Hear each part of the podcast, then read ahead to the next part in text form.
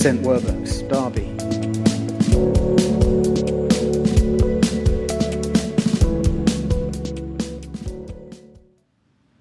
One of my brother in laws is a little bit um, alternative, you could say. And uh, he has this game that he plays. So, what happens is it's called metaphysical hide and seek. And I think he made it up, although it could be something he nicked from somewhere strange. And basically, you get a group of people together, and one person has to, in their imagination, choose a hiding place. Okay? Uh, it could be somewhere in the past, or the present, or the future. It could be somewhere fictional or real. And then everybody else has to guess where that person is. So you could be hiding, I don't know, you could be hiding in Cinderella's shoe. You could be hiding behind Abraham Lincoln's podium when he gives a speech. You could be hiding um, in an episode of Futurama. I don't know where you are. And depending on how good you are of thinking up places and how good you are of asking the questions, that game can take quite a long time. Now, for some of us this morning, we're beginning the, a series on the book of Philippians. And for some of us, that's going to feel like a game of metaphysical hide and seek. We're thinking, oh my goodness, what is Philippians? Where is Philippians? Who is Philippians? Introduction into that book. And then we're going to go into the first 11 verses. So there'll be a bit of an intro, a bit of a kind of looking at those first 11 verses. And if you have your phone on you, um, I would like you to take out your phone. If you've got it on you. And then I would like you to go to your Google Maps, or if you're an iPhone user, bless you, um, go to uh, your equivalent of that. And I would like you to go and hover over somewhere around the Greece, Bulgaria region. It may test your geography a little bit. And I would like you to type in, once you're kind of hovering over that area, I'd like you to type in Philip with one L. I can't imagine why we're doing this series. Thanks, Phil. Don't know. Um, and then type in Philip, and then type in IPPI. So you should have the word Philippi. And hopefully, if your phone is anything like mine, you may well get some kind of, it may hone into some little city on the kind of the edge of, let's have a look, shall we see how it goes for the next slide? There we go. Can you see that big grey arrow? Kind of slightly west of Turkey, Greece. That's where we're looking at. That's where we're looking at. I don't know if your phone's found it. It might have found some Philippi hotel. Mine also looked up that as well. But actually, this is where we're talking about. Okay? Paul, this guy Paul, who used to persecute the church, met Jesus and then he went from persecuting to planting churches. We didn't make that up in Derby. We didn't, the HTB group didn't make that up. Church has been planting churches since the very beginning. And so we're talking about this kind of place here. That's the church. It's the first church on European soil. Do you see what's happened? It's come up from Israel. It's gone up through what we'd think of as Turkey now. They'd have thought of as Asia. Gone across, across, across, and ended up there. And in Acts 16, we find Paul meeting this lady who deals in purple cloth, this lady called Lydia. Big up the women, the first European convert. Incredible lady. That's how the church starts. Paul and Silas get thrown into prison. And then what happens is they end up converting this Philippian jailer and they baptize the whole family. Big up him for baptism. Um, but no, it's just incredible. Um, that's how the church starts. So this is the kind of the, the church we're talking about. And Paul was writing some point between 50 AD and 63 AD, depending on who you read. He was in prison, probably in Rome, although there are other possibilities. And he's writing to these guys. And so it's after Jesus has died and come back to life. It's in this season of the Bible, because the Bible's a big book, and someone's thinking, oh my goodness, where is this? This city was founded by Alexander the Great's dad. I don't know how much you know about him, a guy called Philip of Macedon. It was a Roman colony. These guys were really proud of their Roman citizenship. Lots of kind of soldiers ended up living here. And we find out later on, Paul uses this imagery of citizenship. It's a Roman colony. And so, with all of that in your mind, some of you are like, I don't care, but it just helps us to kind of think where that is. If you could now, if you've got your phone still out, or if you have a Bible near you, if you could turn to Philippians. If you don't know where that is, the contents page is really good. If you want a Bible, if you are new to church this morning, if somebody's dragged you along and you're thinking, oh, I don't have a Bible, we would love to give you a Bible. We really do believe reading this thing will change your life. And there's some over there. I'll give you one at the end of the service if you would like one. And we're turning to Philippians chapter 1, verses 1 to 11. Paul and Timothy, servants of Christ Jesus, to all God's holy people in Christ Jesus at Philippi together with the overseers and deacons. I thank my God every time I remember you. In all my prayers for all of you, I always pray with joy because of your partnership in the gospel from the first day until now. Being confident of this, that he who began a good work in you will carry it on to completion until the day of Christ Jesus. It is right for me to feel this way about you since I have you in my heart, whether I am in chains or defending and confirming the gospel. All of you share in God's grace with me. God can testify how I long for all of you with the affection of Christ Jesus. And this is my prayer that your love may abound more and more in knowledge and depth of insight, so that you may be able to discern what is best and may be pure and blameless for the day of Christ filled with the fruit of righteousness that comes through Jesus Christ to the glory and praise of God. Another thing I might not have mentioned. You notice that Paul says he's in chains? He's writing from being in prison somewhere. And it's Paul and Timothy. It starts, doesn't it? They're writing to this church in Philippi, the church that they planted, the first one on European soil. Do you notice how he starts this? He says, I'm a servant. We're servants. Or maybe you could translate it slaves of Christ Jesus. But to you, you're the holy people in Philippi. Do you see that humility of Paul? Sometimes Paul gets a bad rep. He gets a kind of, people think of him as a misogynist and this kind of controlling type of guy. See this humility at the beginning of this letter. It's just incredible. Do you see else what else comes out just at this very beginning bit? He writes to the holy people together with the overseers and deacons. This church hasn't existed for very long.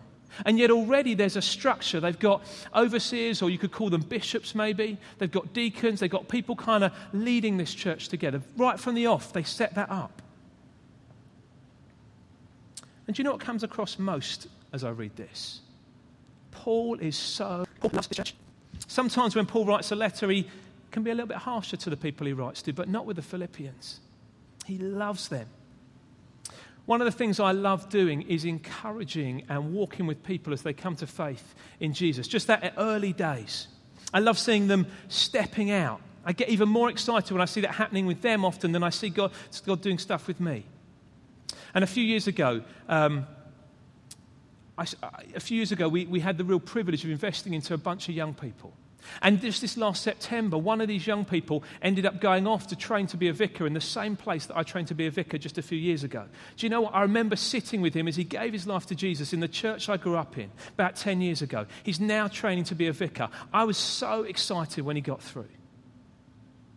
Another friend of mine, um, we've known him again, he was in our youth group, and he, he was a bit rebellious as a teenager. And I have to be honest, I said I wouldn't take him to this thing called Soul Survivor, this kind of youth camp thing, a bit like Focus. I said, I'm not touching you with a barge pole. We can't take you there. I didn't quite use that language towards him, but that was what I was thinking. Do you know what? Now this guy's working in the Met Police, trying to work out how he lives for Jesus in a regular job, trying to work out what that looks like. I am so proud of this guy. And I look at them and I'm like, my heart fills with pride. And I know it's not just about me, lots of people have invested in them. But Rachel and I have had the privilege of investing in these people. And you know, I see this heart with Paul, it just overflows. In my prayers, I always pray with joy because of your partnership in the gospel. I have you in my heart. You share God's grace with me. I long for you with the affection of Christ Jesus. And then he prays they might grow in faith and knowledge and wisdom. Do you know, if you want an image for kind of what this looks like, imagine a spiritual father who is so proud of his kids. He's writing to them going, I am so proud of you. Thank you, thank you. Keep going, keep going. I'm praying for you. And in fact, if I had to coin a phrase that might describe the Philippians and Paul's relationship with them, I might coin the phrase authentic community that is Christ centered. That's what I think they're modeling. Paul is passionate about the Philippians.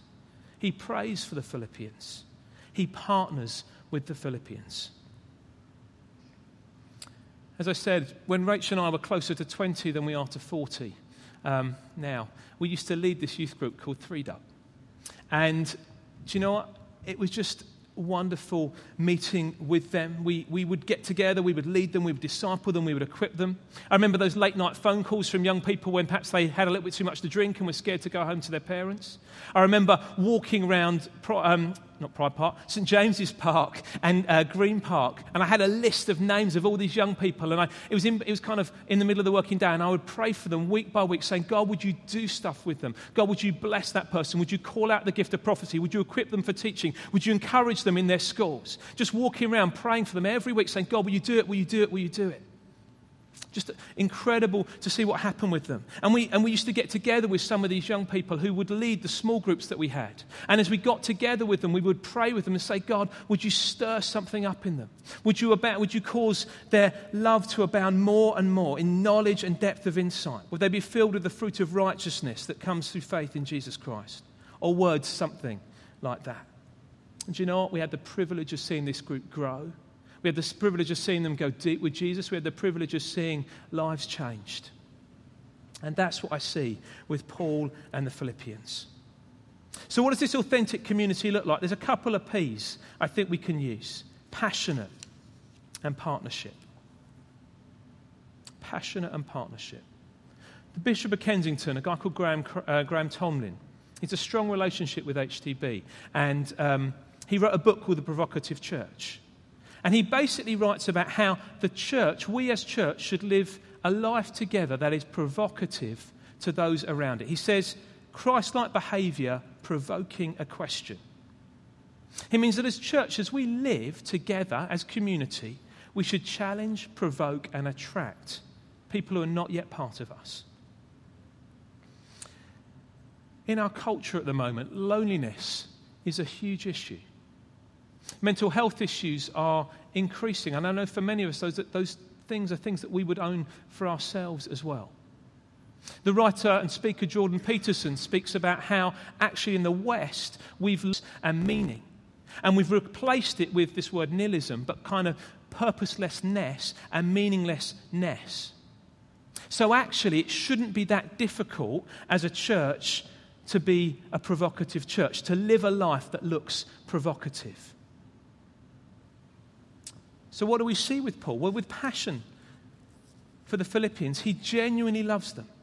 And what would it look like for us as Werbs to be a passionate people? Well, we had the worship thing, didn't we? So we know that part of our passion is directed upwards towards God as a response to what God has done for us in Jesus.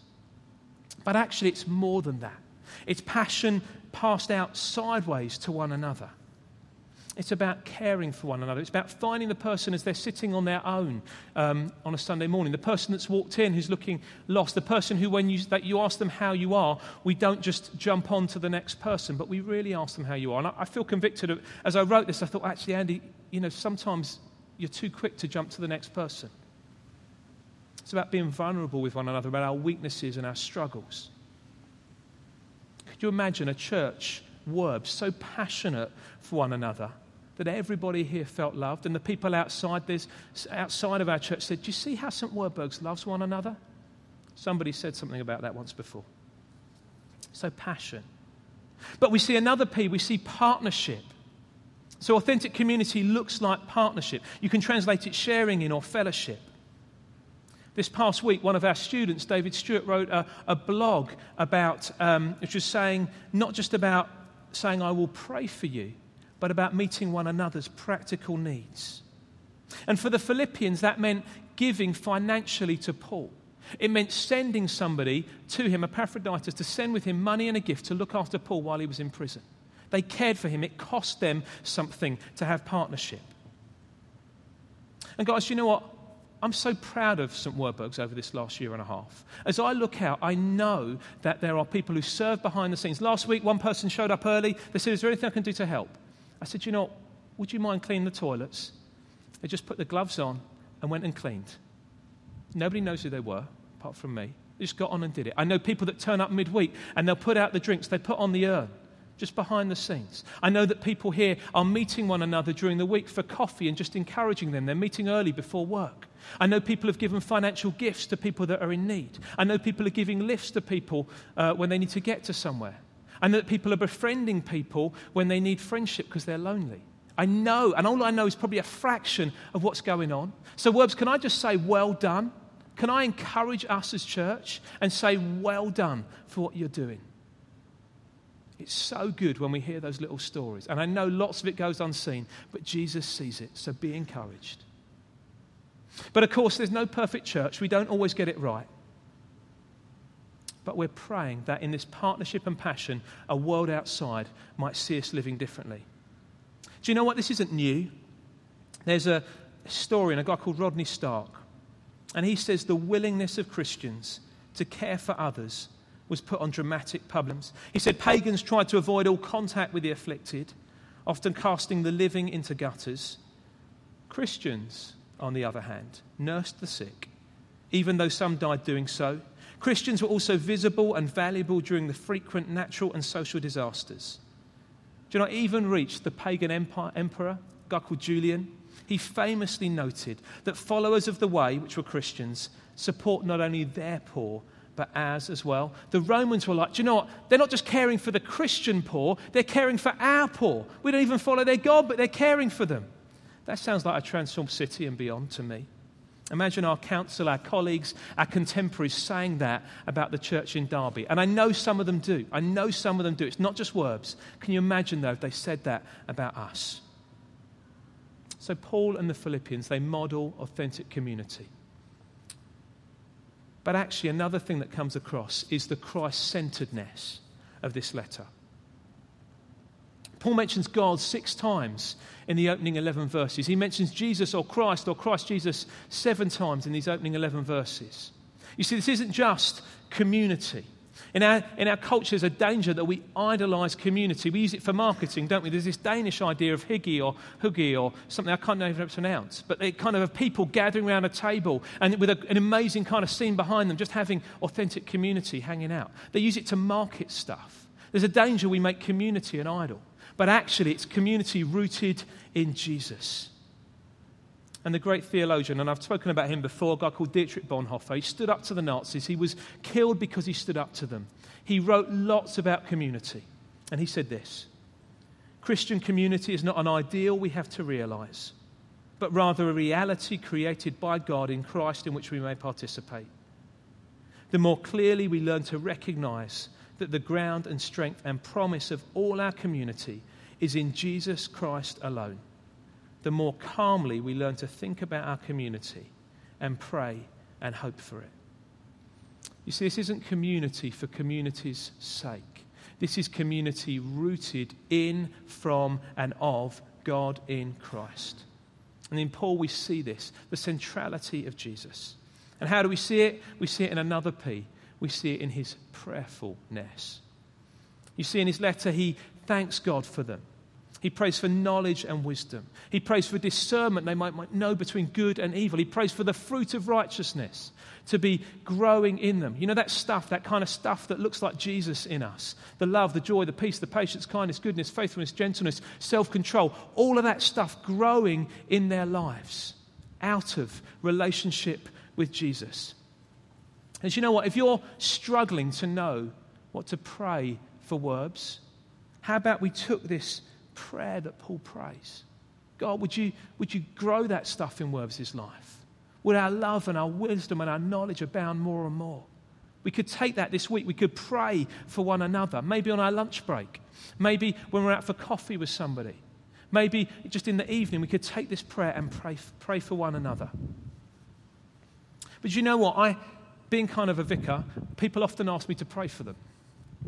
And I need to be honest with you, there are times when people ask me to pray for them, and I forget. People come up to me. So if you come up to me at the end and, and, and I start typing an email to myself, it's not I'm being rude, it's being so I, I won't forget to pray for you. And can I encourage us that when we say we're going to pray for people, note it down, put it up on our mirrors, put it on our laptops. I don't know where you look at most, but maybe the fridge or whatever put it there so you remember to pray for those people this week. Maybe we could pray for somebody right there and then. This week, uh, a great hero of the faith, a guy called Michael Green, died. Incredible evangelist, um, amazing at telling people about Jesus. And I read some of the, the comments, the eulogies to him. And some people said, Do you know what? Michael Green was amazing. He'd move as quickly from talking to you to praying for you in the middle of a conversation. You'd be talking with him one moment, and he would pray for you in another moment. Can I encourage us as we meet together, as we go for coffee, as we go for drinks, as we go over to one another's houses for meals, that we could move as quickly for talking to somebody to praying for them. That way we won't forget. Oh, can I just pray for you now about that so I don't forget? It's a good way to make sure we're prayerful like Paul was. And finally, Phil often uses the phrase, it's all about Jesus. Paul is Christ centered. He greets them in Jesus. He reminds them of it will end with Jesus. His affection for them comes from Jesus. Their holiness flows out of Jesus. This is all about Jesus. And so, for this authentic community at Werbs, this passion, this partnership, this prayer flow out of Jesus. Now, it may be that you're new to church this morning and you're sitting there thinking, oh my goodness, Andy's set the bar really high. How on earth can we do that? That sounds really hard. It is really hard. And there's only one person that's ever managed this. There's only one person that's managed to model this prayer and passion and partnership. It was Jesus. And you know what? When we mess up, when we don't make the mark, when we fail, when we sin, Jesus took that on himself on the cross. That's why we make such a big deal out of the cross. Jesus lived it and then out of that, we receive forgiveness and mercy. But not only that, we receive the power to go and live these Jesus shaped lives. See, for Christians, it's not about what we do, it's about what Jesus has already done. It's not a do, it's a done. And then all that we kind of, as we work this out, it flows out of that. The response to what Jesus has done is authentic community, passion, and partnership. It's Christ centeredness in prayer. And what a response that is an authentic community, which is Christ centered, that plays its part in transforming the city and beyond. And, guys, you know what? That's only the first 11 verses of this book. This spiritual father instructing and encouraging these people.